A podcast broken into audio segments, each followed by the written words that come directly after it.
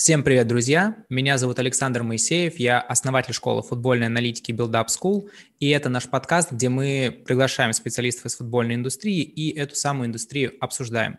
И сегодня у нас в гостях один из самых популярных тактических журналистов, человек, которого можете регулярно видеть на Око Спорт, Матч ТВ, читать его материал на sports.ru, смотреть его стрим на его канале. Это Вадим Лукомский. Вадим, привет! Всем привет, спасибо, что пригласили. Смотри, давай немножечко проговорим про твой опыт, твой бэкграунд, потому что большинство людей знают, что ты делаешь сейчас. Я уже там проговорил ОКО, Матч, Sports.ru, но далеко не все знают, с чего ты начинал, как ты к этому вообще пришел. Сразу говорю, что мы не будем глубоко копать в то, где ты учился, как ты жил в Эмиратах, про это есть масса других интервью, подкастов, ссылки мы на все это добро дадим. Давай немножечко от того, как ты сделал свой первый материал журналистский, возможно, был не тактический, до того, как ты пришел вот к тому, что есть сегодня. Такие краткие основные поинты, которые ты бы выделил как наиболее важные, которые вот сформировали тебя как тактического футбольного журналиста того, что есть сегодня. А, тогда пусть будет первый поинт, это когда меня просто позвали писать про английский футбол еще на таком суперблоговом уровне. Там просто я был активен в комментариях на sports.ru, и автор одного блога про английский футбол меня попросил попробовать тоже писать. Конечно, это было ужасно, это было очень сыро, но, по крайней мере, мне было это интересно в том плане, что ты что-то выдаешь в паблик и потом ждешь э, фидбэка. Э, постепенно эта активность, которая была скорее количественной, потому что я каждый день пытался что-нибудь новенькое придумывать, там даже запустил такой формат, как обзор английской прессы, который был популярен на, на определенном этапе. Постепенно это вот такая количественная, скорее некачественная активность перешла в то, что где-то меня начали привлекать к редакционным задачам, я какое-то время был редактором трибуны, потом еще тексты редакционные тоже постепенно начал писать. На тот момент я их писал именно про английский футбол, и там в центре внимания был скорее ресерч, хорошо проработать какую-то тему, но не раскрывать ее тактически. Э, вот это, наверное, я уже подобрался ко второму поинту, ко второму уровню, когда у тебя какие-то контакты с редакцией появляются. Э, третий э, уровень – это, наверное, чемпионат мира 2014 года, где я, ну, скажем так, абсолютно рандомно решил попробовать написать впечатление от первого матча. Там, по-моему, Бразилия и Хорватия играли. А, и прикрепил к ним схемку. Но впечатление, поскольку я внимательно смотрю, можно было назвать там какими-то лайтовыми тактическими заметками. И выяснилось, что на это есть э, спрос. Мне кажется, даже вот на том этапе я получал слишком много комплиментов э, и внимания, просто потому что это была альтернатива. Там вот э, по сути, такой один полюс, который тогда существовал на сайте, можно было охарактеризовать рубрикой «Девушка дня», и вот часть аудитории аудитории буквально буквально выдохнула и увидела что-то другое, что-то радикально другое, и очень много там комментариев было просто вокруг того, что э, теперь есть э, вот этому альтернатива, есть что почитать именно о футболе, и это подчеркнуло в первую очередь не какую-то там мою крутость, это подчеркнуло, что есть спрос на такие тексты. Ну и дальше все чаще и чаще, поскольку есть спрос, э, редакция меня даже толкала немножко вот в эту сторону, допустим, э, продолжай делать э, там на ресерче тексты, но можно добавить и вот это, такие элементы, в итоге это, наверное, вот э, комбинация этих э, качеств, наверное, уже завершающий шаг, на котором я сейчас нахожусь, постепенно привела к тому, что э, это стало не элементами текстов, это стало основой текстов. И теперь ресерч, который я считаю для тактических авторов тоже очень важной задачей, если они именно пишут для публики. Ресерч тоже присутствует, но это скорее на втором плане, а на первом плане непосредственно какая-то мысль, какие-то тезисы, которые я подчеркнул с просмотра матчей и пытаюсь э, доносить до публики. Вот, наверное, такая последовательность. А вот смотри, я когда слушал подкаст э, с Глебом, где вы общались, а ты что там периодически упоминал э, работу на матче какой-то период, вскользь там упоминалась работа с Ростовом. Она вот в этих этапах где была и в каком формате? Работа на матче была уже... Все это было на самом деле на заключительном этапе, когда я уже сформировался и, наверное, даже какой-то, простите за нескромность, авторитет приобрел вот именно в этой сфере, в сфере, скажем так, тактической журналистики, если вообще это можно отдельно как-то выделять. Э, и тогда действительно на такой, скажем так, внештатной и бесплатной основе ко мне там немножко обращались из Ростова, и там это завершилось не очень красивой историей, поскольку, как я понял, по своей инициативе кто-то из помощников обращался, и даже не факт, что сам там Бердыев, который там да, тогда работал, был об этом в курсе, в итоге там какое-то недопонимание очень странное возникло на выходе, которое, к которому просто не хочется, честно говоря, возвращаться. На матче я помогал делать программу «Тотальный футбол», которая тогда еще называлась «Тотальный разбор». «Тотальный разбор» — это программа, когда там был Карпин, а футболом начал называться вот такой ребрендинг, когда там уже Карпина, перест... Э, Карпина не было, и э, когда начали таких эм, разных экспертов на разные выпуски э, звать. Ну, тоже не могу сказать, что это дало мне что-то новое в плане текстов, это дало опыт э, телевизионный, понимание того, как готовится телевизионный продукт. Э, в этом плане, да. Так что вот скорее в таком плане вот эти вот э, два этапа помогли, но я не могу сказать, что они именно на мои тексты повлияли или на мое там, на, на глубину моего понимания футбола. Вот смотри, ты вначале несколько раз упоминал про тексты, ну, говоря про формат, мне вот интересно знать.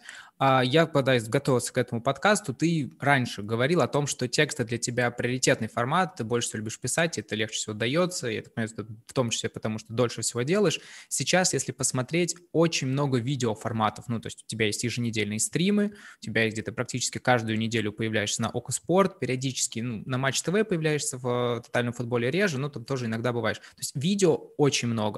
Сейчас для тебя приоритет ушел в видео, или ты стараешься миксовать видео и текст, тут еще периодически подкасты появляются. Как вот с точки зрения форматов тебе комфортно, удобно, когда вообще смотришь? Не изменилась моя оценка, э, которую ты озвучил, то, что мне текстовый формат наиболее удобен, наиболее интересен э, и приятен. А, что касается того, что ты перечислил, действительно может сложиться впечатление, хотя тут еще надо, надо исследовать более детально этот вопрос, где меня больше, в каком формате меня больше, но точно могу тебе сказать, что меня по-прежнему больше в текстах, если говорить об усилиях, которые прикладываются, грубо говоря, о часах работы, которые посвящаются тому или иному формату. То есть по-прежнему тексты, может быть, э, просто потому что их нужно дольше писать в любом случае, может потому потому что это трудо, более трудоемкий формат, но по-прежнему они э, являются основной частью моей активности, моих активностей. А что касается других форматов, э, то со стороны виднее, где я увереннее становлюсь, где я не очень быстро прогрессирую. О своих недостатках мне более-менее известно. Одно дело их знать, другое дело их исправить, второе намного сложнее. И по-прежнему я бы оценивал себя как э, человек, который на хорошем уровне пишет тексты, а все остальное просто пробует и скорее пытается брать именно содержанием. Э, не могу сказать, что я прямо хорош в видео или аудио формате. Для меня, в принципе, это одно и то же, э, потому что и там, и там ключевое – это речь. И вот если бы я исправил свои проблемы с речью, э, то думаю, что я и там, и там стал бы заметно лучше. Смотри, то есть в целом получается, если говорить про все проекты, которые сейчас у тебя есть, я вот перечислил, есть Палата лордов на ОКО, есть еженедельные стримы, есть материалы для трибуны, периодически еще на Матч ТВ появляешься, что-то помимо этого еще есть, или это как бы основная твоя деятельность, которая вот на текущий день есть? Ну, подкаст ты упомянул, не упомянул, он все еще существует, пускай немножко в другой форме, выпуски с опозданием выкладываются, а в срок они выходят на Патреоне, но этот проект по-прежнему по-прежнему существует, не умер. А, ну, кроме стримов, еще у меня на канале планируется и просто видео, ну, как и раньше, так что вот можно, наверное, это разделить, но в целом думаю, что ты ничего не забыл. Про, про, про ты в, в общих чертах сказал, но там есть отдельно еженедельная программа Палата лордов, а есть еще просто появление в эфире, скажем так, на разогревах, это так называется, да, студии.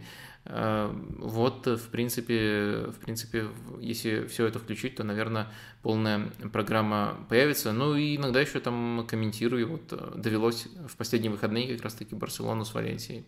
У меня здесь, смотри, вопрос к чему. А, у нас студенты, которые есть, многие думают о том, что они не хотят идти работать в клубы, им нравится работа журналиста, профессия журналиста, СМИ и так далее. При этом часто встает вопрос, ну, любая работа, она же должна каким-то образом оплачиваться, и работа журналиста не до конца понятна, а как она с точки зрения вот структуры, ну, как бы финансовой компенсации устроена. То есть это по проектной работе, условно, ты написал материал и сдал. То есть, понятно, мы сейчас не говорим в целом про индустрию, мы, поскольку общаемся с тобой, мы в первую очередь говорим про твой опыт, вряд ли ты можешь за всю, за всю индустрию мне отвечать. Ну, то есть в твоем опыте у тебя вот есть эти разные проекты, это где-то контрактная работа, условно, как у обычной, ну, классической профессии, ты месяц работаешь, тебе в месяц какую-то сумму платят. Или это как бы за эфиры, за выпуски, за материал, за статью на sports.ru, вот как это устроено? Да мне кажется, тут все устроено примерно как и в любой другой отрасли. Но смотри, наверное, чтобы полностью ответить, поскольку ты еще начал э, с тезиса про начинающих э, э, тактических авторов,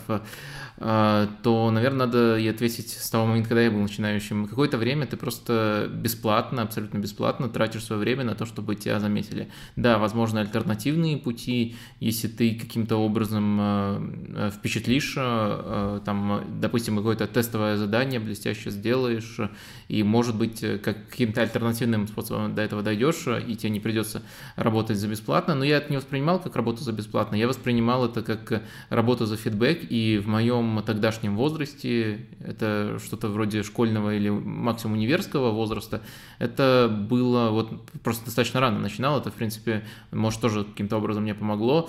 А, это было абсолютно нормально, тут в этом не было ничего а, странного. А, и я не рвался прямо любой ценой получить платную, платную работу, оплачиваемую работу в журналистике, и, возможно, это тоже помогло, что вот э, я таким образом, э, что, что я дольше ко всему этому шел. А, дальше есть этап, когда тебе заказывают тексты, редакция, и тебе за каждый отдельный текст платят гонорар. Это, мне кажется, все-таки более частый вариант, чем если ты непосредственно являешься уже частью редакции, штатным сотрудником и получаешь фиксированный там месячный или как-то иначе оклад. Э, я через все эти этапы прошел, и э, сейчас э, я уже действительно вхожу в редакцию, если говорить о sports.ru, и получаю фиксированный оклад. Кроме текстов, там я еще кое-что помогаю, в том числе с редактированием немножко других, с редактированием других текстов, которые тоже так или иначе связаны с тактической стороной. Но сейчас действительно могу сказать, что вот у меня такой статус. Что касается ОКа, там я, э, по сути, вот э, приглашенный эксперт, гость, э, но за каждое отдельное приглашение, за каждую там программу тоже получаю гонорар, то есть по сути такая же модель, как вот с которой я начинал, когда писал тексты. За каждую единицу контента, грубо говоря, ты что-то получаешь. Вот такой у меня э, текущий статус. Последний вопрос как бы касательно тебя, и дальше уже будет там больше про профессию, про индустрию, аналитики и так далее. Смотри, вопрос, который у меня вот касательно тебя, он очень простой. Есть ли сейчас понимание каких-то дальнейших планов? Ну, то есть, может быть, краткосрочно, среднесрочно, то, о чем ты уже можешь говорить, может быть, какие-то новые форматы жанра обсуждаете со sports.ru, может быть, сока, то есть что-то, чего можно ждать в ближайшее время от тебя? Нет, я, честно говоря, не планирую так далеко. Мне кажется, что очень, эм, очень вообще тяжело тяжело в современном мире планировать, даже если не включать вот эту вот там, иронию, с которой я э, начал, но так ее и не раскрыл. Э, мне кажется, что все-таки, если что-то если какой-то новый формат рождается, с ним нужно в любом случае экспериментировать. Это немножко по-разному устроено в разных компаниях. Допустим, с откупами Палаты лордов был еще один формат, который я хотел бы э, внедрить, но вот он постоянно откладывается, потому что требует э, очень много согласований. Там, грубо говоря, не только Владимир Стагиенко должен его одобрить, он вот на уровне идеи вроде как его одобрил, вроде как это можно как минимум попробовать, но там еще надо абсолютно все детали, все подробности, наверняка там э, и бюджет, который на съемку будет э, затрачен, даже если он не запредельный, а вполне скромный, все равно это надо согласовать. Ну, я не думаю, что это прям большой секрет. Что-то вроде того, что я делал на телеспорте, и то, что выходило как тактический гик.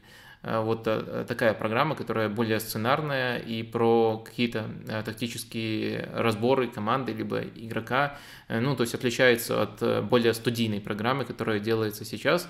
И вроде как, если все получится, то можно будет сохранить две программы, и они будут выходить, если, конечно же, на них будет спрос. На sports.ru все проще, если рождается какой-то новый формат, то его можно буквально на следующей неделе уже опробовать. Просто Э, давайте пробовать. Э, если, конечно, это не, не, не какой-то мегапроект, под который нужно невероятное финансирование. Э, а таких все-таки меньше. В основном фишка в том, чтобы придумать что-то, а реализовывать там получается достаточно быстро. То есть тут более гибкая структура. Еще каких-то новых планов нету, но они могут появиться, если, если что-то из моего графика выпадет. Грубо говоря, если у меня появится окно, Э, для того, чтобы что-то еще дополнительное делать. Окей, смотри, давай теперь про профессию поговорим. Смотри, у нас вообще в целом школа больше футбольной аналитики, у нас львиная доля контента сегодня, который есть, она все-таки про саму профессию, про именно про работу в клубе, про клубный анализ, но мы хотим развивать тему именно анализа, в том числе журналистского, то, что происходит в СМИ, на Ютубе, по телевизору и так далее. И такой к тебе вопрос из твоего опыта. Журналистский анализ, когда ты именно журналист тактический, какие плюсы и какие минусы этой профессии ты бы выделил? Опять же, исходя именно из твоего опыта. Исходя из моего опыта, ну, я еще добавил бы, что у меня львиная доля материалов про европейский футбол, поэтому отсюда у тебя есть сразу же э, плюс, э, скажем так, работать в журналистике абсолютно честно. В целом тут э, в спортивной журналистике намного попроще, чем в любом другом направлении российской журналистики. Но если это еще европейские клубы, которые точно до тебя ну, никаким образом не доберутся, никаким образом тебя не касаются, то мне кажется, что вот это такой побочный плюс. А, какие еще есть плюсы? Ну, наверное, наверное, если вы в эту сторону свернули, то вам непосредственно нравится смотреть футбол. И побочный продукт э, такого жанра – это, конечно же, просмотр футбола в очень а, больших объемах. Ну, наверное, вот э, такие два плюса я выделил бы. А если говорить про минусы? Можем взять все этапы, то есть, условно, сейчас, когда, говоря конкретно про тебя, у тебя есть имя, у тебя есть определенный все-таки бренд твоего, тебя зовут и так далее, наверняка на ранних этапах, э, ну, не все так радужно, э, в том числе в плане возможностей и так далее, можно и про ранние этапы поговорить, о том, какие минусы есть вот на всех этапах развития карьеры. Ну, этим ты меня натолкнул на немножко другую мысль, которая меня напрямую не, не касается. Это скорее э, изменившийся ландшафт.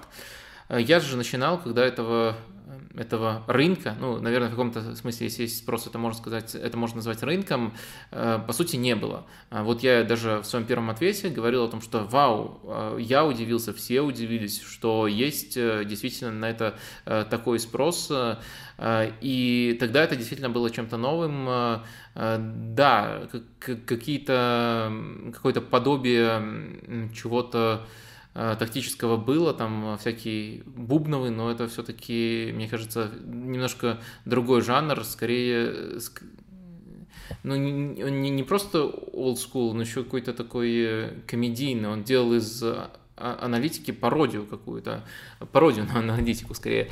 А, и он точно не был текстовым, так что в текстовом формате с там, использованием конкретных, а, конкретных там, эпизодов в качестве примеров этого не было. Это, на это оказалось, как выяснилось, есть очень неплохой даже спрос.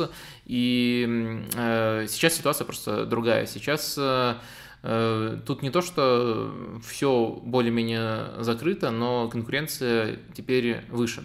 Э, мне кажется, что сейчас э, все пытаются делать что-то подобное, не у всех получается делать. С чем связано? Потому что, ну, я то полностью тебя поддерживаю, ни для кого это не секрет, что сегодня огромная масса телеграм-каналов, блогов на sports.ru, YouTube-каналов, Twitter и так далее. То есть реально огромная масса того, что делают там про аналитику, про тактику и так далее. И, к сожалению, в том числе довольно много как бы низкокачественного контента, просто потому что пишут люди, у которых в моменте довольно мало экспертизы и понимания. То есть как вообще как произошло, что такой резкий бум, потому что пять лет назад такого не было. Сейчас просто, ну, как бы куда ни плюнь, телеграм-канал про тактику, про аналитику и так далее. Мне кажется, тут может быть еще элемент э, твоего, твоего и моего мыльного пузыря, потому что я не думаю, что это настолько значимо для скажем так, эм, условного болельщика Урала, который смотрит только матчи своей команды, но если ты интересуешься тактической темой, то, конечно, у тебя в ленте будет э,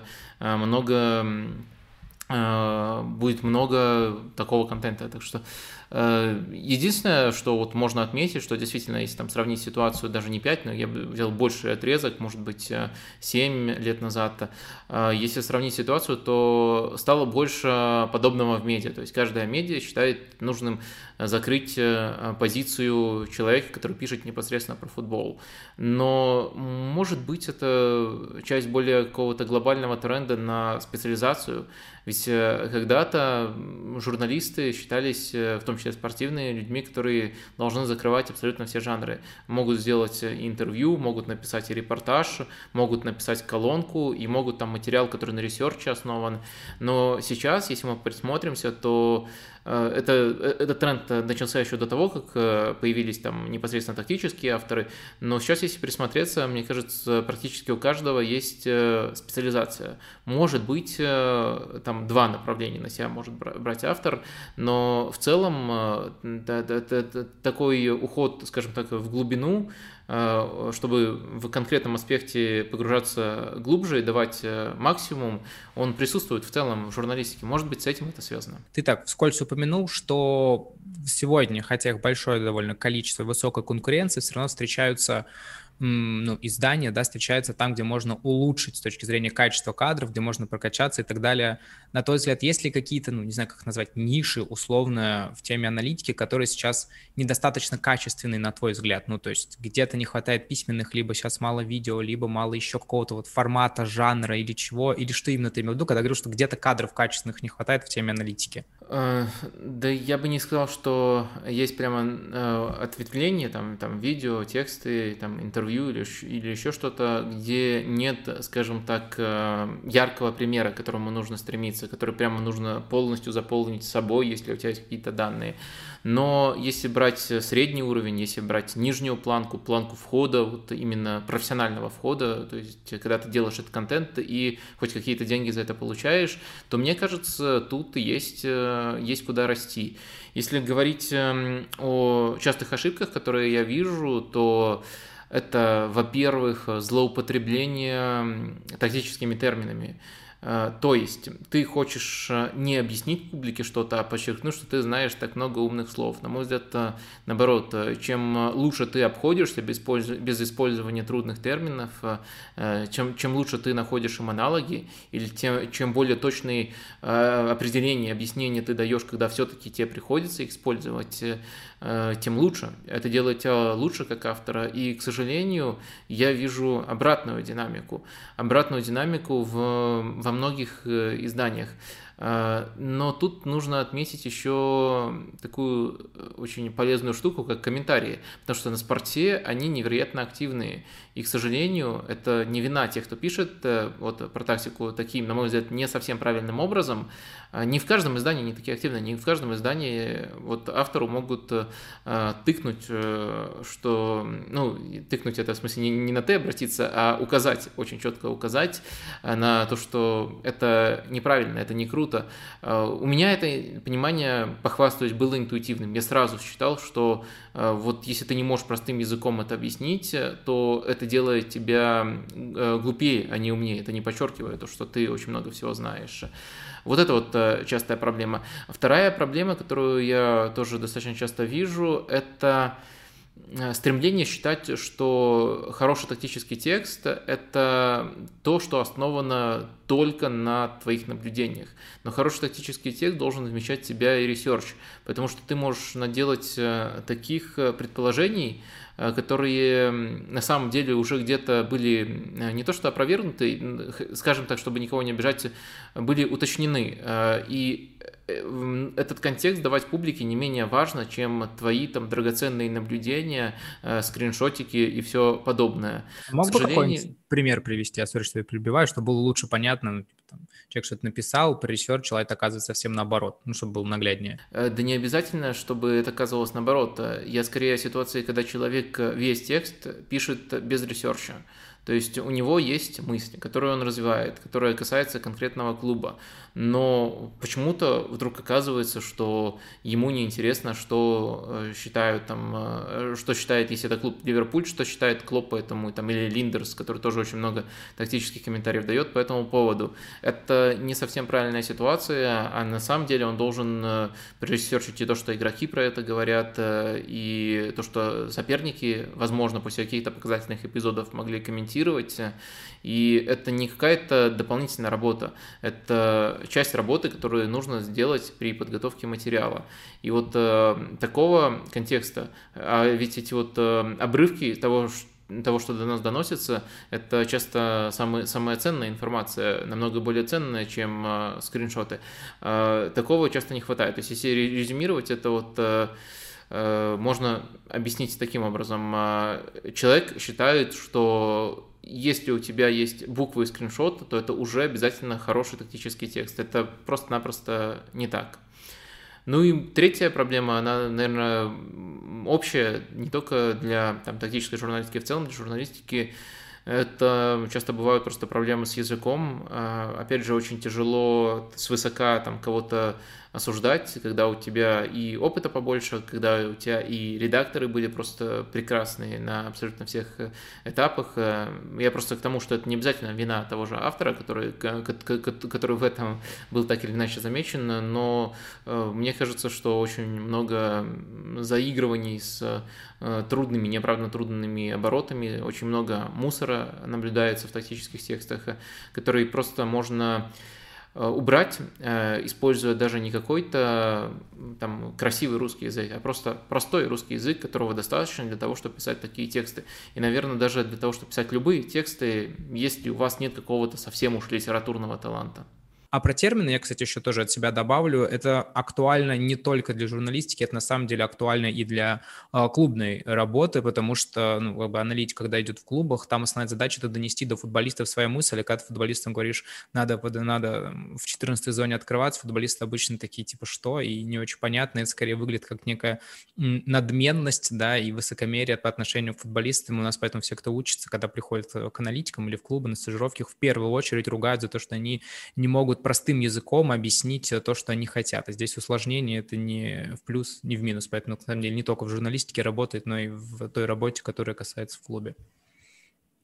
Окей, смотри, если возвращаться, когда мы там, начали говорить про профессию, мы начали говорить про минусы, ты как бы первый минус, который обозначил, это высокая конкуренция там в теме тактической журналистики, тоже сейчас много авторов, в том числе и в изданиях. Это... Возросшая. Наоборот, я, я сказал, что она на самом деле невысокая, есть куда нам расти, и там нижний порог, он э, не очень высокий, но э, вот ты напомнил мне о начале моего пути, и я просто вспомнил, что тогда ее, по сути, вообще не было, нужно с нуля было формировать э, вот это, вот это эту вот область, но зато на нее был спрос. А сейчас все-таки она более-менее заполнена.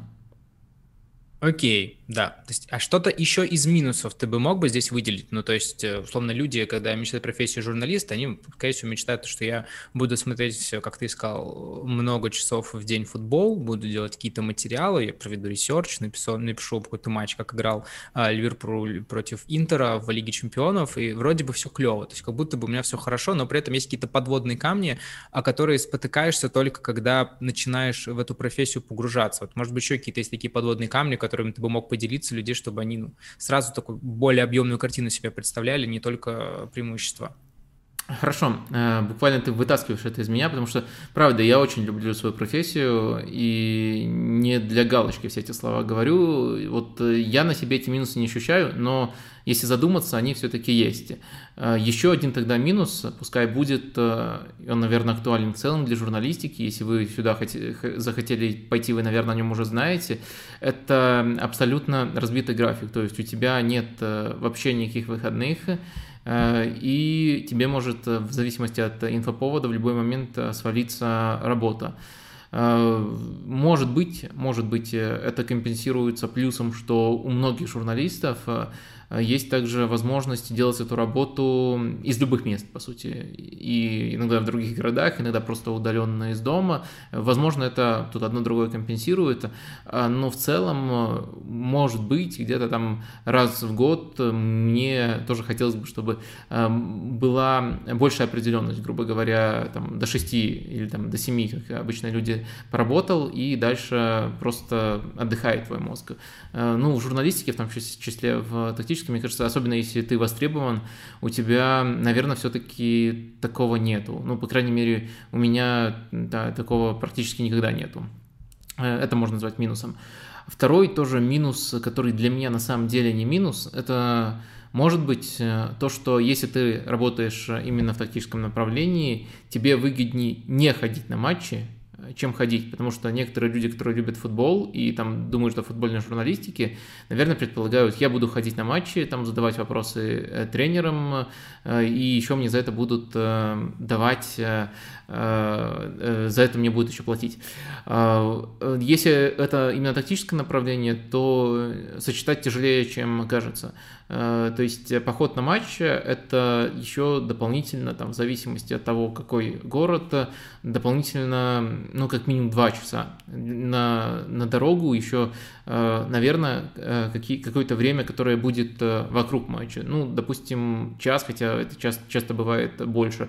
Это и дождаться стартового свистка после того, как ты попал на стадион, и там все мероприятия, которые происходят после, там, включая пресс-конференцию.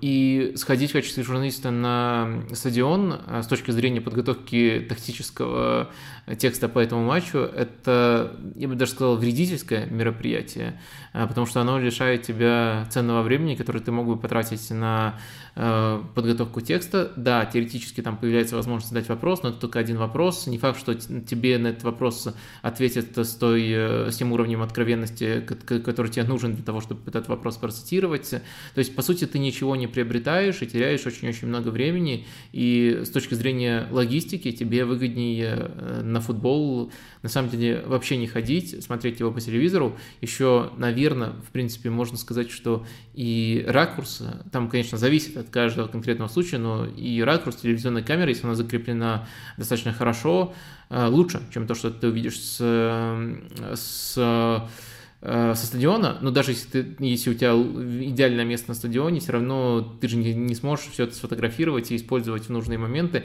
тебе все равно придется ориентироваться на ту картинку, которую видели зрители непосредственно в трансляции для того, чтобы иллюстрировать свои примеры. Так что минусов много у похода на стадион, плюс только то, что вот э, ты можешь получить удовольствие от э, непосредственно этого процесса. Я почти не хожу на стадионы и точно не хожу на них в дни, когда мне нужно работать. Окей, хорошо, да. Ну, сори, что я за тебя вытягиваю минусы, просто у меня как бы одна из задач, которую мы в том числе делаем подкасты и контент, это о том, чтобы показать людям другую сторону и, там, и работы журналистом. Я понимаю, э, я, я понимаю. Дело не в том, что я не хочу э, делиться минусами, дело в том, что я их практически не замечаю. Да, вот для меня это не минусы, и мне приходится не то что выдумывать, но немножко так э, додумывать, грубо говоря, ставить себя на место какого-то более нормального, менее помешанного человека. Чуть-чуть э, таких вопросов, возможно, несколько неудобных, но по ним интересно знать твое мнение. Я в силу специфики своей работы, я в основном общаюсь с аналитиками, которые работают в клубах, поэтому м, вопросы, они вот такие именно для понимания сравнения клуба, работа аналитика в клубе, работа аналитика в э, СМИ. А, момент такой, когда ты делаешь анализ матча, ты не знаешь много внутренней кухни этого матча. Ну, то есть, условно, ты не знаешь, какие там могут быть психологические состояния конкретного игрока, может быть, микротравмы, не знаешь установку на матч, но при этом ты пишешь о том, что, типа, команда играла вот так. Я не говорю конкретно про тебя, давай так в общем и целом, то, что то, что я часто сталкиваюсь, я не говорю конкретно про твои материалы, в целом сейчас сталкиваюсь, типа, команда хотела играть вот так, тренер планировал поставить высокий прессинг, или там прессинг в среднем блоке, или что-то еще, но при этом журналисты же, не находясь внутри клуба, не знают, в чем реально был план и с чем конкретно связано, не обладают всем тем контекстом, чтобы делать аналитический разбор. Насколько это вообще реально, ну, может мешать, не мешать, на твой взгляд? А, я, на самом деле, сильно согласен с этой претензией, согласен, что вот в таком абстрактном тактическом материале тоже может быть не очень красиво с нашей стороны, не называя никаких имен, уже тут полвыпуска осуждать э, коллег, но все-таки такая проблема присутствует, там, при куче положительных вещей, о проблемах тоже стоит говорить. Какую конкретно проблему я имею в виду? Можно описать, и я стараюсь себя в этом плане очень четко ограничивать, разграничивать, можно описать то, что ты видел на поле, но можно только гадать о причинах, почему э, то, то или иное событие происходило. То есть, если мы видим, что прессинг был высоким, но проваливался, и несколько эпизодов у нас есть для того, чтобы это подтвердить, но это просто факт. Наверное, из этого факта можно сделать предположение, что, там, как ты сказал, тренер хотел поставить в этом матче на высокий прессинг, но на самом деле вот это додумывание, оно не обязательно в текстах.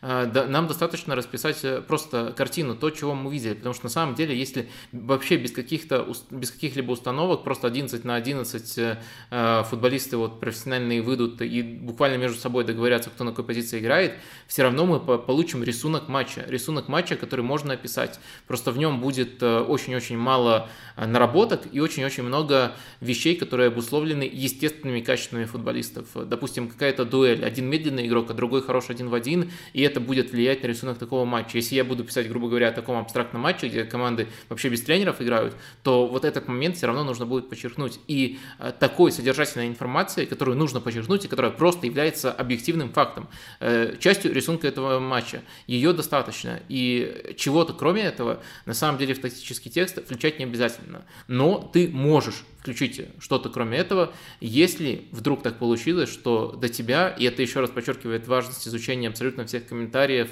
и ресерча, который нужен э, даже для того, чтобы написать текст по одному конкретному матчу, если до тебя донеслись какие-то э, скажем так, детали непосредственно из первых уст, тогда, безусловно, тут можно сделать выводы с большей э, долей уверенности. Я надеюсь, что я достаточно понятно эту грань провел. Э, в общем, э, я не считаю ничего плохого в том, что если я скажу, что там э, футболист сыграл ужасно в этом матче, не осуждаю, просто вот сказав, что ужасно, и потом вдруг выяснится, что он играл там в этом матче с травмой. Это будет полезным контекстом, которого я не знаю, да, но это все-таки не отменяет того, что вот э, тот аспект, который я должен подсветить, эти детали, да, да, э, да, это просто факт. Э, если ты, конечно же, привел, э, э, что, что стоит за этим словом ужасно, какие конкретные эпизоды, чего ему не хватало в этом матче. И если бы я знал и вот эту дополнительную информацию, конечно, картина была бы более полная. Но если, скажем так, узнать рисунок матча, составить его, описать его, это непосредственно твоя задача, задача минимум, то дальше начинаются независящие от нас обстоятельства. Мы можем узнать про эту травму игрока, а можем не узнать про эту травму игрока. Э, поэтому тут э, важно просто не быть категоричным и не пытаться э, додумать вещи, которые нельзя додумать. Если вот смотреть непосредственно мои, на мои тексты, то там иногда проскальзывают такие моменты, Э, которые можно э, посчитать э, в некоторой степени додумыванием, но даже они, даже за них я в принципе готов ответить, потому что они, как правило, основаны на долгом процессе наблюдения за тем или иным тренером, за совсем базовым пониманием того, как он в той или иной ситуации действует. И с вероятностью где-то 80% это действительно, действительно таким был его мотив, и мне не, не станет стыдно, если вдруг этого тренера вдруг спросят э, про э, конкретный э, тезис. Но это, конечно, все универсально. Если не уверены, можете просто не додумывать. Вот, вот такое правило, и я стараюсь тоже этому правилу максимально следовать. Да, это крутое. Я, знаешь, здесь такое, такие тезисы, которые я иногда встречаю в видео, бывают в текстах, там, не говоря про конкретных авторов, даже сейчас сходу не, не вспомню, там что-то в формате рассуждения, господи, неужто Муриню не видел, что здесь вот так играет соперник? Блин, я почти всегда уверен, что все он видел, все он понимает, но есть какие-то моменты, которые мы ну, типа, не учить, ну, мы не знаем, мы не видим, почему так произошло и почему так. Когда вот ругает тренер в формате неужто он не видел, неужто он не знал, я, ну, как бы, на 95% уверен, ну, 99,9% уверен, что все он знал, просто есть какие-то обстоятельства, которых... Ну, вот смотри, по игрокам э, то же самое. Ты можешь, э, грубо говоря, сказать, что Давид Луис э, выдергивался в опорную зону, очень часто там не своевременно это создавало провалы, и это вот ты объективно описал. Но если ты начнешь говорить то, что там Артета тупой, ну, когда Давид Луис играл в Арсенале, я не могу еще от этого отойти, видимо, что Артета тупой, потому что там не пофиксил эту проблему, или начнешь, наоборот, персонально критиковать игрока, там Артета ничего не мог сделать, потому что сам по себе Давид Луис тупой, то это начинаются твои додумывания и явные проявления непрофессионализма и необъективности. Вот, э, да, вот, вот, вот, этот пример, наверное, показывает грань. Смотри, следующий вопрос э, дальше, кстати, журналистов. Ты правильно сказал то, что в любом случае журналисты, они э, ну, подвязаны на аудиторию, то есть вы зависите от, там, от охватов, вы в любом случае зависите от того, чтобы вас смотрели, потому что если будет делать контент, его никто не будет смотреть, твой контент никому не нужен, ты не будешь его делать. И приводит ли это конкретно тебя к ситуациям, когда ты ну, меняешь, скажем так, свой материал относительно того, что изначально хотел бы сделать. Типа адаптируешь где-то попроще, где-то, возможно, что-то ярче, побольше опишешь, для того, что, ну, потому что это соберет больше плюсиков на, на, на sports.ru, это вызовет больше интерес. Что-то бывает еще такая у тебя проблема? Тоже разделю ответ на две части. Э, первая часть – это э, в целом, скорее касается заголовка, то, о чем ты спрашиваешь. Э, да, заголовок иногда можно сделать ну, я не хочу сказать э, слишком громким, но постараться продать. То есть это действительно есть в тексте, но у тебя есть э, несколько вариантов, что можно потянуть в заголовок и через что этот текст можно продать. Наверное, слово «продать» тут даже не выглядит каким-то обидным. Действительно, тебе нужно продать текст человеку, который на него кликнет. И заголовок в данном случае очень важная штука. И в заголовке, безусловно, могут использоваться разные приемы. И, наверное, если ты хочешь писать условно текст про Тарина, Э, который, ну, объективно интереснейшая команда, может быть, самая недооцененная команда этого сезона, но объективно не соберет э, э, вообще в любых условиях не соберет столько, сколько там Ювентус, допустим, если эти команды из одного города. Но вот если ты хочешь написать текст, то, наверное, тебе заранее надо знать, через что ты будешь его продавать, какой, какой конкретный ракурс там. Ну, самый простой там Тарина, это новая Аталанта, и в тексте мы объясним, почему. Это не сам заголовок, это там, гру- грубо говоря, направление, через которое можно его придумать. Э, и вот, по крайней мере, такая манипуляция возможна, но я не вижу в этом на самом деле ничего плохого, если в тексте действительно это раскрывается. Что касается самого содержания текста, мне кажется, тут, э, во-первых, э, нет ничего невозможного в том, чтобы всегда выбирать э, более попсовые темы изначально, но потом добросовестно каждую из них раскрывать. Во-вторых, там есть вот путь, который я описал, не попсовая тема, но тебе надо знать, как ты ее продаешь через заголовок, и дальше ты уже, э, опять же, добросовестно ее раскрываешь. То есть тут нет ничего, э, ничего невозможного. Единственное, это уже вторая, часть моего ответа, которая немножко в другую сторону уходит. Единственная штука, которую я немножко побаиваюсь, когда делаю, вот, делаю, кстати, моих текстов, это не надавило ли на меня слишком сильная публика по Гвардиоле. Я, наверное, э, я, наверное, ты знаешь, э, наверное, ты знаешь, есть такой мем э, на, sports.ru, что там Лукомский какой-то дикий фанат Гвардиолы, Эм, ну, это просто не так. Э, я, наверное, много писал про Гвардиолу, ну, потому что Гвардиола один из топовых тренеров, но я про всех топовых тренеров, на самом деле, много писал, но, возможно, на какой-то период пришлось слишком много текстов про Гвардиолу, и они были не столько восторженными, я с удивлением узнал, э, что они были восторженными, они были просто детальными. Очень много информации есть о том, как тренирует Гвардиола, я эту информацию в доступном виде э, подавал, очень добросовестно делал свою работу, ресерчил, но и почему-то это начали считать сказать, э, какой-то заоблачной симпатии Гвардиоле, хотя мне Гвардиола в первую очередь интересен, а не симпатичен, как и практически любой тренер. Более того, есть тренеры, которые там мне симпатичнее, э, чем Гвардиола, если говорить из топовых. А, но не в этом суть. Суть в том, что такой мем уже зародился, и каждый раз у меня есть небольшое ощущение, что мой текст про Гвардиолу будут читать не как просто э, текст, вот очередной матч, и где нужно раскрыть обе стороны, а как эм, текст э, Лукомского, в котором фигурирует Гвардиола, и поэтому, может быть, где-то у меня вот есть эм, потребность сделать его не то что более суровым по отношению к Гвардиоле, а использовать формулировки, которым ну, невозможно придраться, Э, вот именно в этом плане. Не сказать, что это помогает, но, возможно, такой какой-то внутренний фильтр у меня появился, и я вот боюсь, что я в другую сторону немножко необъективно иногда побываю, но это очень э, незначительная степень искажений, никогда не было такого, что его команда сыграла грандиозно, а я просто, чтобы подмигнуть вот этой вот аудитории с мемом, э, решил сказать наоборот.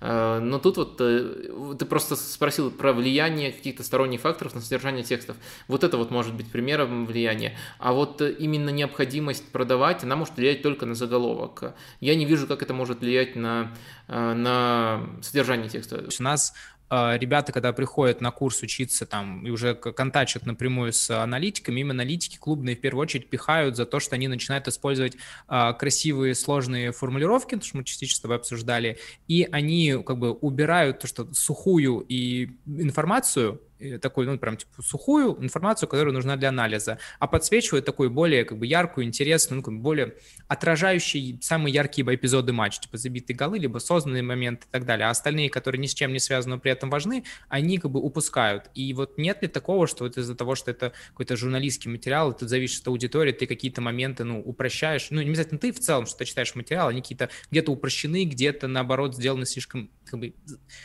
вот акцентируют внимание, что более интересно, какие-то вроде бы важные моменты, но более сухие, оттуда убирают. А, сталкивался, и э, на самом деле и сам наверняка так делаю. Сухие моменты, безусловно, нужно убирать, но я не вижу в этом э, проблемы. То есть э, важно понимать разницу. Вот если на свежих примерах, э, тоже недавно со своей аудиторией обсуждал это, а, был текст мой про Нойера после того матча с э, Баварией Зальцбургом, в котором он отсутствовал, насколько это повлияло на его отсутствие. На мой взгляд, эм, э, ну то есть был фокус вот именно на этой проблеме, я с разных сторон ее постарался раскрыть, и мне этот ракурс показался э, особенно интересным, и тут действительно есть и очень такое серьезное имя, звездный игрок, и есть эм, неочевидные аспекты, как его отсутствие там влияет буквально на все стадии игры у Баварии. Э, и, следовательно, э, другие э, аспекты этого матча то, как конкретно Зальцбург э, выходил там в свои быстрые атаки. Вообще, в целом, Зальцбург в этом матче, вот э, такая тема, она осталась на периферии, ее, она не попала в этот текст. Но я не вижу в этом проблемы, потому что для меня это просто э, текст вот такой э, более лайтовый, это не разбор, это просто вот акцент на Нойре, э, а матч это просто такой показательный фон, э, который очень четко подчеркнул, чего не хватает, когда он не играет. И вот э, только это эта мысль э, у меня э, была ключевой, и ее нужно было раскрыть со всех сторон. Я считаю, что эту задачу я сделал. Но если воспринимать этот текст как разбор всего матча, то, конечно, там многие детали не хватает. Просто я считаю, что нужно разграничивать, что ты делаешь. Полноценный разбор, либо ты делаешь акцент на каком-то игроке. И, честно говоря, после больших матчей не вижу проблемы, если в каком-то медиа будет выходить и такой текст, и такой. Один автор пишет большой разбор, другой из этого же матча берет э, маленькую тему, но раскрывает ее, грубо говоря, не на пару абзацев, как она в основном разборе раскрыта, а раскрывает ее абсолютно со всех сторон, э, со всеми примерами. Это просто два разных жанра, если мы смотрим с точки зрения, э, с точки зрения именно того, как, как, как журналистски писать такие тексты. Если говорить о разнице между там, клубной аналитикой и непосредственно журналистикой, то, безусловно, то, что ты описал, это объективные вещи, но просто я не до конца согласен, что э, их э, нужно оставлять именно в журналистских текстах. Вот как ты говоришь, что их срезают люди из тренерских штабов, я понимаю, почему это абсолютно, абсолютно разумно, но, э, но если говорить о журналистских текстах, мне кажется, тут просто немножко другие, другие, другая аудитория и другие посылы. Задачи, другие задачи, которые решаются, да, я тут согласен. Я сейчас поясню это, да, давай к этой теме перейдем. У нас э, на сегодняшний день э, индустрия, это, скажем так, обучение профессии там, футбольного аналитика, в целом погружение в индустрию именно футбольной аналитики, которая клубная, да, там многие же хотят работать в клубах и так далее, она довольно слабо развита. И в основном люди, которые узнают о футбольной аналитике, футбольной тактике, они узнают об этом из СМИ, в том числе читая там твои материалы, читая материалы, там, если говорить про других ребят со sports.ru, там Саша Дорского довольно много читаю, там слушаю твой подкаст, почти практически каждый аналитик молодой, да, кто там работает меньше трех лет в клубе, кому там меньше 25 лет, с кем я общался, они все говорят то, что да, я слушал подкаст, я знаю Вадима, там Андрей Колесник и так далее. И не считаешь ли ты, что здесь есть для индустрии в целом, не только для индустрии журналистики, но это в целом для индустрии футбольного анализа, есть некая проблема в том, что перекос идет в работу журналистов, и это людей, которые хотят развиваться в футбольной индустрии не только как журналисты, но и там профессиональной футбольной карьере, там, работы в клубах, это создает вот этот вот перекос, некое упрощенчество для них, и они не готовы к работе в клубах, но при этом другого ничего они не знают, они только читают такие материалы интересные. Есть ли вообще проблема такая в, в индустрии, на твой взгляд? Да, безусловно, это проблема для индустрии.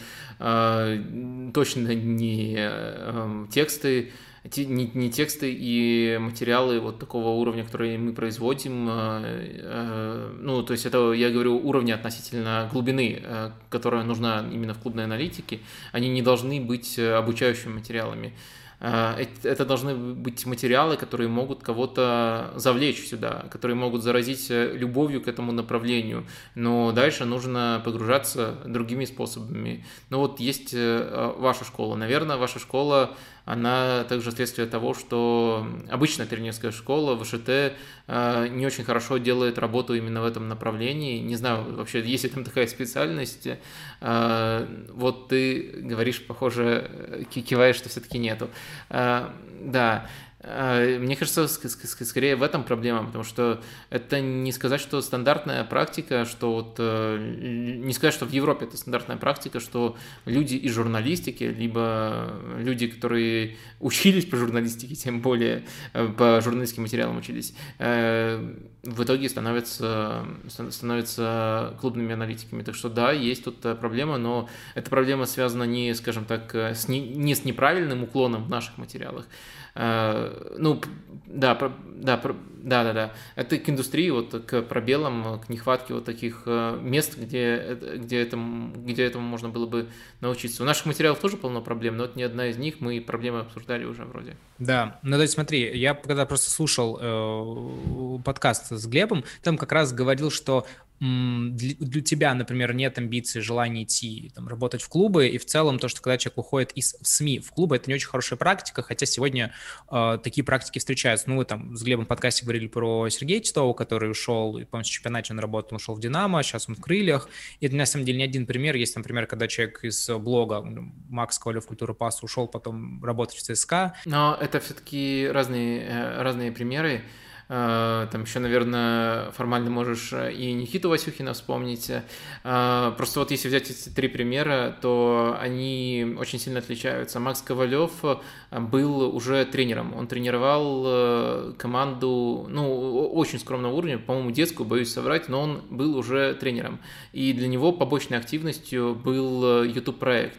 То есть это один пример. Другой пример – это э, Никита, у которого невероятно там хороший бэкграунд, э, и он может э, даже трудные модели программировать, и мне кажется, он мог бы вообще без промежуточного шага в журналистике оказаться даже в хорошем европейском клубе, просто если бы там правильно звезды сошлись, настолько высокий его потенциал и в плане понимания футбола, и в плане его непосредственно навыков, и просто того, как у него работает голова, и работоспособность способность тоже просто дикая. И третий пример, вот самый чистый, это Сергей Титов, которого тоже я уважаю, немножко с ним знаком.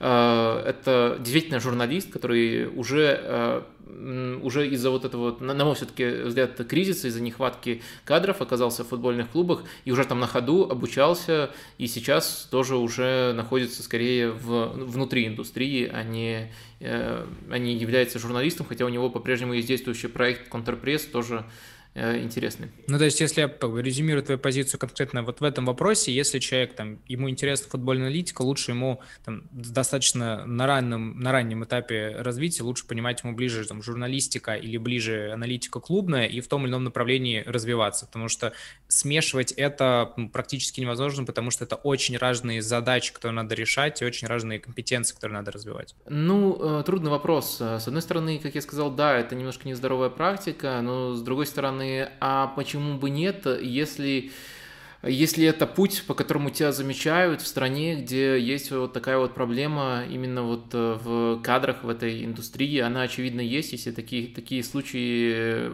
повторяются, потому что в Европе это намного более редкое явление.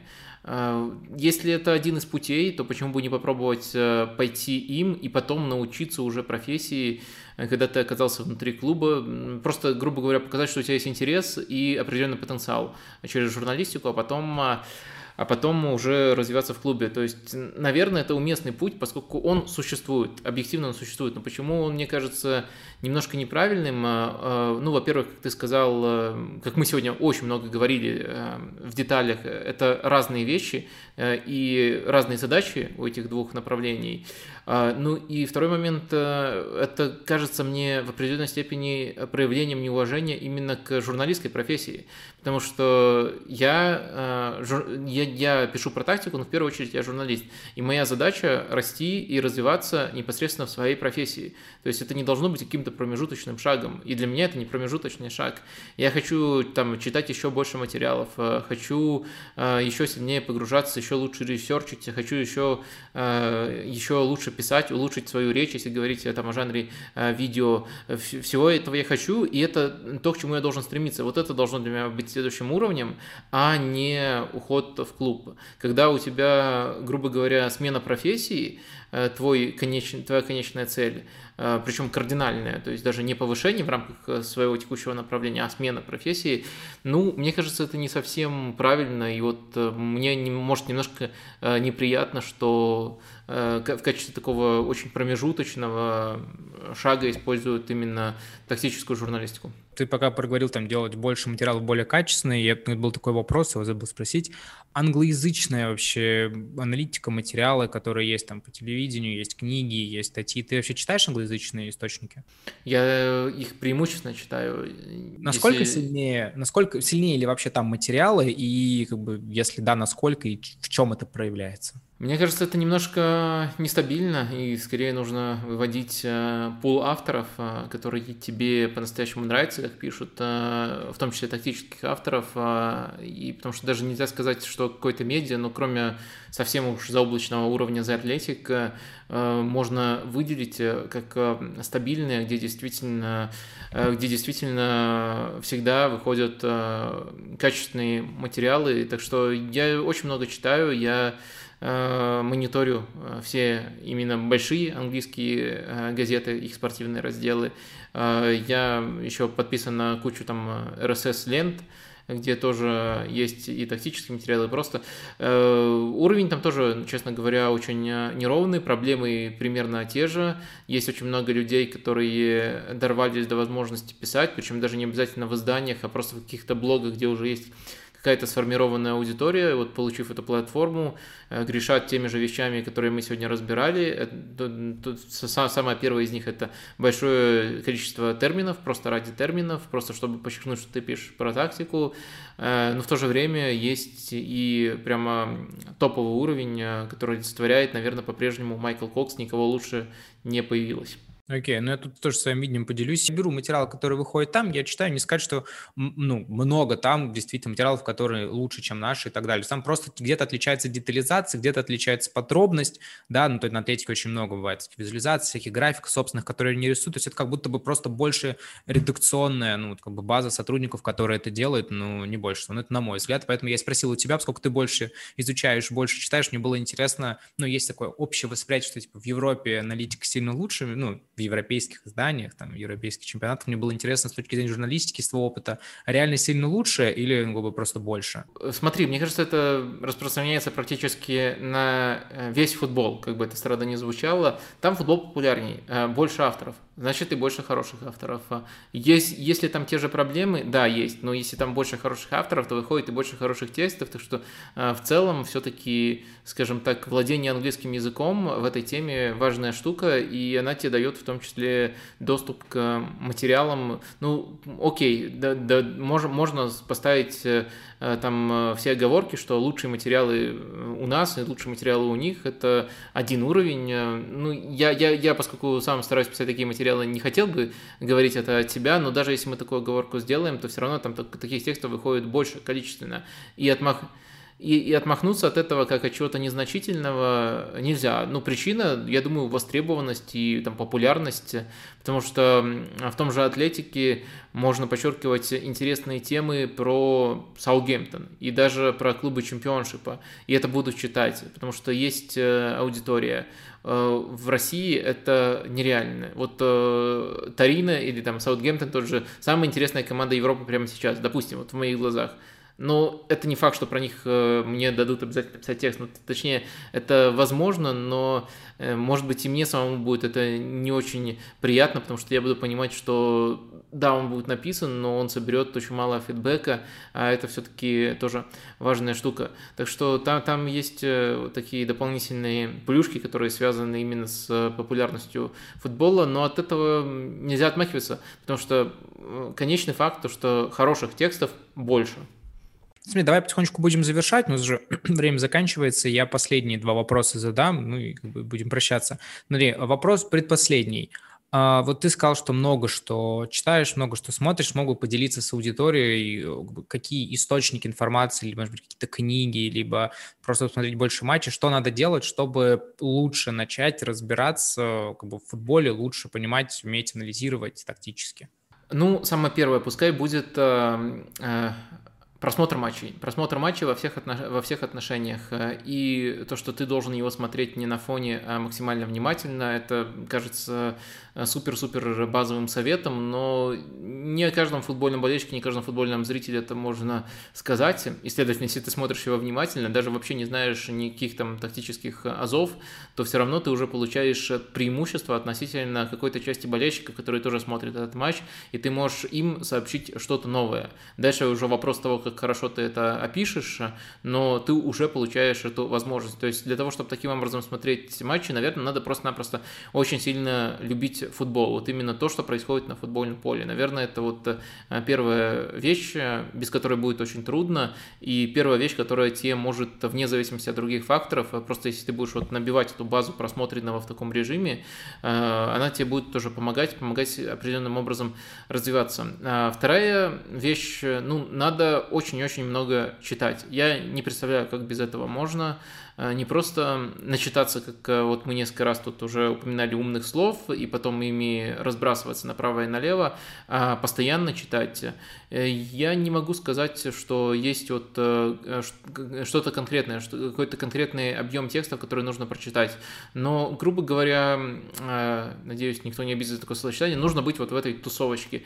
В плане футбольной тактики она, наверное, в Твиттере сконцентрирована, и там есть пул такой достаточно э, солидный авторов, на которых можно подписаться и которые так или иначе выдают э, вот на эту тему очень много интересных наблюдений. Иногда это могут быть просто там цепочки твитов, иногда это могут быть полноценные материалы. И если ты следишь за всем этим, то это может тебе очень здорово помочь. Дальше я не совсем уверен, в каком порядке, но все-таки Э, мне кажется, лишним не будет э, ознакомиться с э, разделом тактической теории на вот этом самом легендарном немецком сайте, который трудно выговорить. Давайте концовку вы, выговорю, она звучит как Вегерун, Вегерунг, ну, короче, нет. Шпильферлагерун. Да, вот. Да, красавчик, красавчик. Э, э, короче, вот э, на этом сайте, думаю, там ссылки оставишь необходимые всем Эм, вот именно есть раздел тактической теории, где очень хорошо отобраны именно тексты, которые не по матчам, а вот такие общие. Я говорился, что не знаю в каком порядке. Вот мне кажется, что скорее сначала будет человеку проще погрузиться материалы по конкретным матчам. То есть регулярно читать, вот случился матч и что про него написали. Может быть, несколько там авторов российских, которых вы считаете качественными, что на нем написали, про него написали на английском языке, постепенно как бы вы, выработается, во-первых, это немножко более увлекательно, потому что вот только что случилось событие, его ты как бы буквально для себя обсас, обсасываешь, и, э, и ты получаешь такую базу, как можно тот, ту, ту или иную футбольную тенденцию описывать. Э, какие примеры можно выбирать для иллюстрации. И вот это у тебя э, появляется именно из опыта, из того, как ты вот за такими, э, за такими текстами следишь. И вот для меня, наверное, все-таки третьим шагом должно вот, должен быть, должен идти вот раздел этой тактической теории, где все, по сути, то же самое, только это это помогает тебе подбить на, на, на правильные полочки, все расставить у себя в голове. Помимо этого есть очень много разных книг, э, которые могут вас либо увлечь, либо погрузить в конкретное, в конкретное направление. Но дальше все очень сильно зависит от э, э, ваших непосредственных задач. Есть книги, которые, в которых написано, как организовывать тренировки. Но вот я, например, не совсем представляю, зачем это нужно именно тактическому автору. Есть книги, которые скорее Э, таким более литературным языком э, описывают э, тоже историю футбольной тактики, та же книга Уилсона, то, что выходило у Кокса, две книги. Так что можно со всем этим ознакомиться, это даст вам и инструменты, как лучше описывать, и определенную базу, и дальше уже все зависит от вас, каким образом вам интереснее дальше развиваться. Кому-то интереснее развиваться, читая все более детальные книги и, может быть, даже уходя ближе в сторону тренерства. Кому-то интереснее развиваться, охватывая все больше объем матчей и читая вот именно э, тактические разборы по этим матчам. Э, мне кажется, дальше уже каждый случай индивидуален. Окей, okay, вот смотри, здесь вопрос по поводу, что изучать. Это мы говорили про тактику, а нужно ли что-то изучать про журналистику? Ну, то есть как писать тексты, как правильно их разрабатывать? Или это, наоборот, сделает какой-то шаблонизированного автора, и это не очень подходит? Ну, тут э, нужно усвоить э, просто несколько простых советов. И, наверное, лучший совет, который мне дали когда-либо – выбросить из головы штампы. Как их выбросить? Вот мне сказали буквально такой фразой, как ты рассказывал бы о футболе своему другу в баре? Вот какие фразы ты использовал? Там неужели вот кто-нибудь э, в такой ситуации использовал бы э, такие фразы, как э, «дружина», Э, такого-то тренера одолела. Ну, нет, конечно, ты бы говорил намного более простым разговорным языком, и чем больше элементов этого языка, ну, предполагается, что ты очистишь его от а, всякого мусора, но с точки зрения слов, которые ты используешь, именно вот этого разговорного языка ты будешь использовать, тем, мне кажется, лучше. Но это, мне кажется, совет, который касается практически, э, практически любой журналистики, современной особенно. Э, так что вот это вот простой совет. Дальше очень во многом вам может помочь опыт, э, хорошая редактура, но, безусловно, если у вас есть возможность э, какие-то там курсы пройти, либо закончить журфак, закончить журфак, мне кажется, там много всего лишнего, но это отдельная тема. Но, в общем, э, если есть возможность даже бесплатно поработать в какой-то редакции, с учетом того, что вот у вас э, будет появляться этот опыт, мне кажется, это на определенном этапе, все, конечно, зависит там, от вашего возраста, от э, стадии жизни, но это может быть очень полезно, безусловно. Ну, то есть, если кратко, если хотите быть спортивным, ну, футбольным, там, тактическим журналистом, то журналистику, скиллы журналистики тоже лучше качать, а не только тактические. Ну, в принципе, да, но мне кажется, что это достаточно естественные процессы. Э, можно просто сказать, откройте блог на трибуне, э, и там у вас будет и опыт, вы будете писать, писать, писать, писать, э, и, следовательно, для того, чтобы регулярно писать, вам придется регулярно еще и тактические детали генерировать, погружаться в них. То есть, мне кажется, это может развиваться параллельно. И последний мой вопрос к тебе. А, звучит очень просто. Что бы ты посоветовал молодым ребятам, ну, молодым не в плане возраста, а в плане этапа развития в сфере там, спортивной, футбольной там, журналистики, ну, в первую очередь мы говорим, да, про тактическую, с чего бы ты им посоветовал начать, ну, то есть что им сейчас начать делать, потому что у нас реально много людей, у которых есть там небольшие телеграм-каналы, может быть, небольшие блоги на трибуне, и как бы стоит вопрос, э, куда как бы дальше развиваться, если они прям жестко выбрали, что хотят это направление там, развивать, и оно для них приоритетно. Блог на трибуне, телеграм-канал – это хорошая стартовая точка. На самом деле, если вы себя достаточно комфортно чувствуете, и YouTube такая же платформа, на которой можно стартовать, Э, это то, что, по крайней мере, покажет ваши возможности любому потенциальному работодателю, будь там он в клубе, либо будь он э, из э, сферы медиа. С этого действительно можно начинать. Дальше, когда вы чувствуете, что, по крайней мере, в глазах аудитории там, достигли определенного прогресса, какой бы там а, небольшой эта аудитория не была, неважно какой ее объем, когда вот у вас это ощущение получается, можно проявить определенную настойчивость э, и стучаться в разные двери. Стучаться можно и э, просто попытавшись, например, написать такому человеку, э, как мне, там, если есть какая-то, если есть что посмотреть у вас, то это уже Э, шанс вас как-то оценить, э, и это может закончиться всем чем угодно, если речь касается э, медиа. Это может быть более классическая подача резюме, где, скорее всего, вас попросят сделать какое-то еще тестовое задание, хотя не обязательно делать, наверное, тестовое задание, если у вас уже есть блок там, или платформа, которая и выступает, по сути, вашим тестовым заданием, которая покажет, насколько вы в, этом, в этих аспектах хороши. Это такой путь. Ну и с клубами, наверное, то же самое, э, стараться каким-то образом э, пробиваться. Э, и опять же, вот, вот эта вот стартовая точка, которая может быть любой в зависимости там, от, от ваших предпочтений, ну, в смысле, стартовая платформа, там, блог, либо там телеграм-канал, это, мне кажется, тоже может быть удобным способом вас оценить. Так что, если вы говорите о каком-то одном шаге, открывайте свое пространство. Э, где вы сможете ну, составлять что-то вроде такого своего постоянно обновляющегося резюме. Это важнее, на мой взгляд, чем там, непосредственно классическое резюме, где вы напишете, там, сколько вам лет, какое у вас образование и вот прочее. Ты сказал писать тебе, давай сразу, чтобы тебя огородим от кучи спама в формате «Вадим, очень хочу, возьми меня». А, что лучше тебе написать? Ну, то есть, э, типа, говорит, вот мой блог, вот несколько моих материалов, и вот как бы, если тебе или или кому-то другому, да, другим авторам в редакции и так далее, как бы что людям лучше написать, чтобы это не было в формате спама, было реально какое-то плюс-минус такое деловое предложение там о сотрудничестве или просьбу куда-то взять. Не сочтите это за какую-то наглость, но э, лучше всего э, писать, что, во-первых, э, э потому что я сам через это прошел, э, я готов э, учиться и какое-то время работать бесплатно. Э, то есть такая, такова уже, простите, рыночная ситуация, что э, таким образом проще проще получить свой шанс, ну и впоследствии, ну, по крайней мере, мне по крайней мере, в карьере так повезло, вас никто не обманет, если вы действительно добросовестно все, все, все делаете и, прогресс, и есть прогрессы, то постепенно начнете писать э, и полноценно.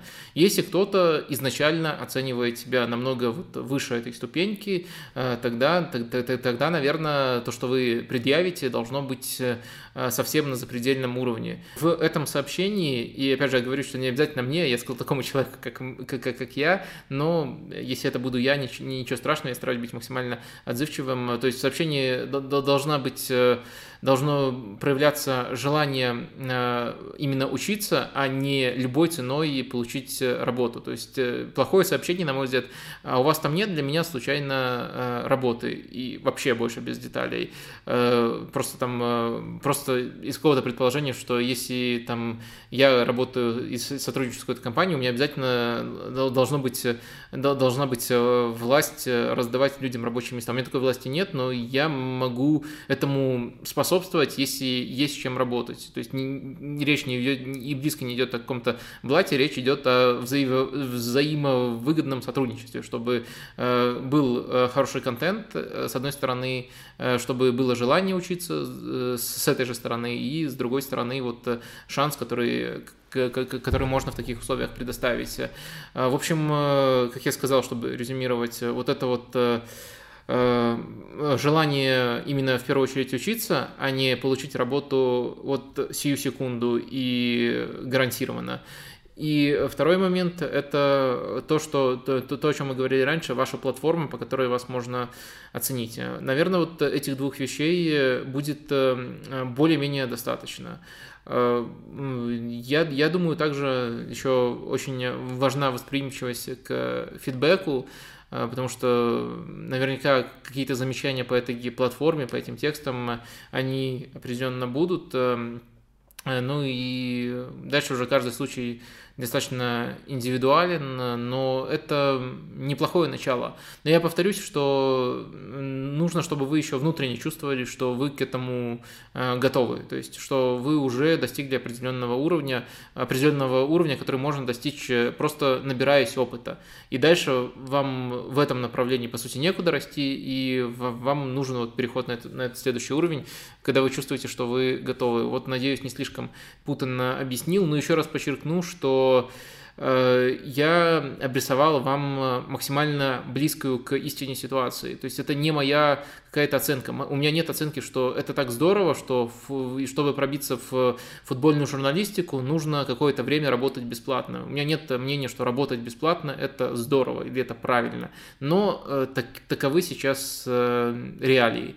Э, если вы этого так хотите, то, наверное, вам придется какой-то период э, работать именно в таком э, режиме. Друзья, ну давайте на этом будем завершать. Я надеюсь, что нам, ну, в первую очередь, Вадиму удалось немножко подробнее раскрыть профессию тактического футбольного журналиста, какие-то там плюсы, минусы, чтобы те из вас, кто решили, что после всего этого послушать, такие, да, я хочу в этом развиваться, поняли, с чего можно начать. Те, кто послушает, такие, не моя тема, ну, соответственно, сразу от себя отсеяли какие-то свои мечты или там заоблачные представления о том, как эта профессия устроена. На этом у нас все. Я подписываюсь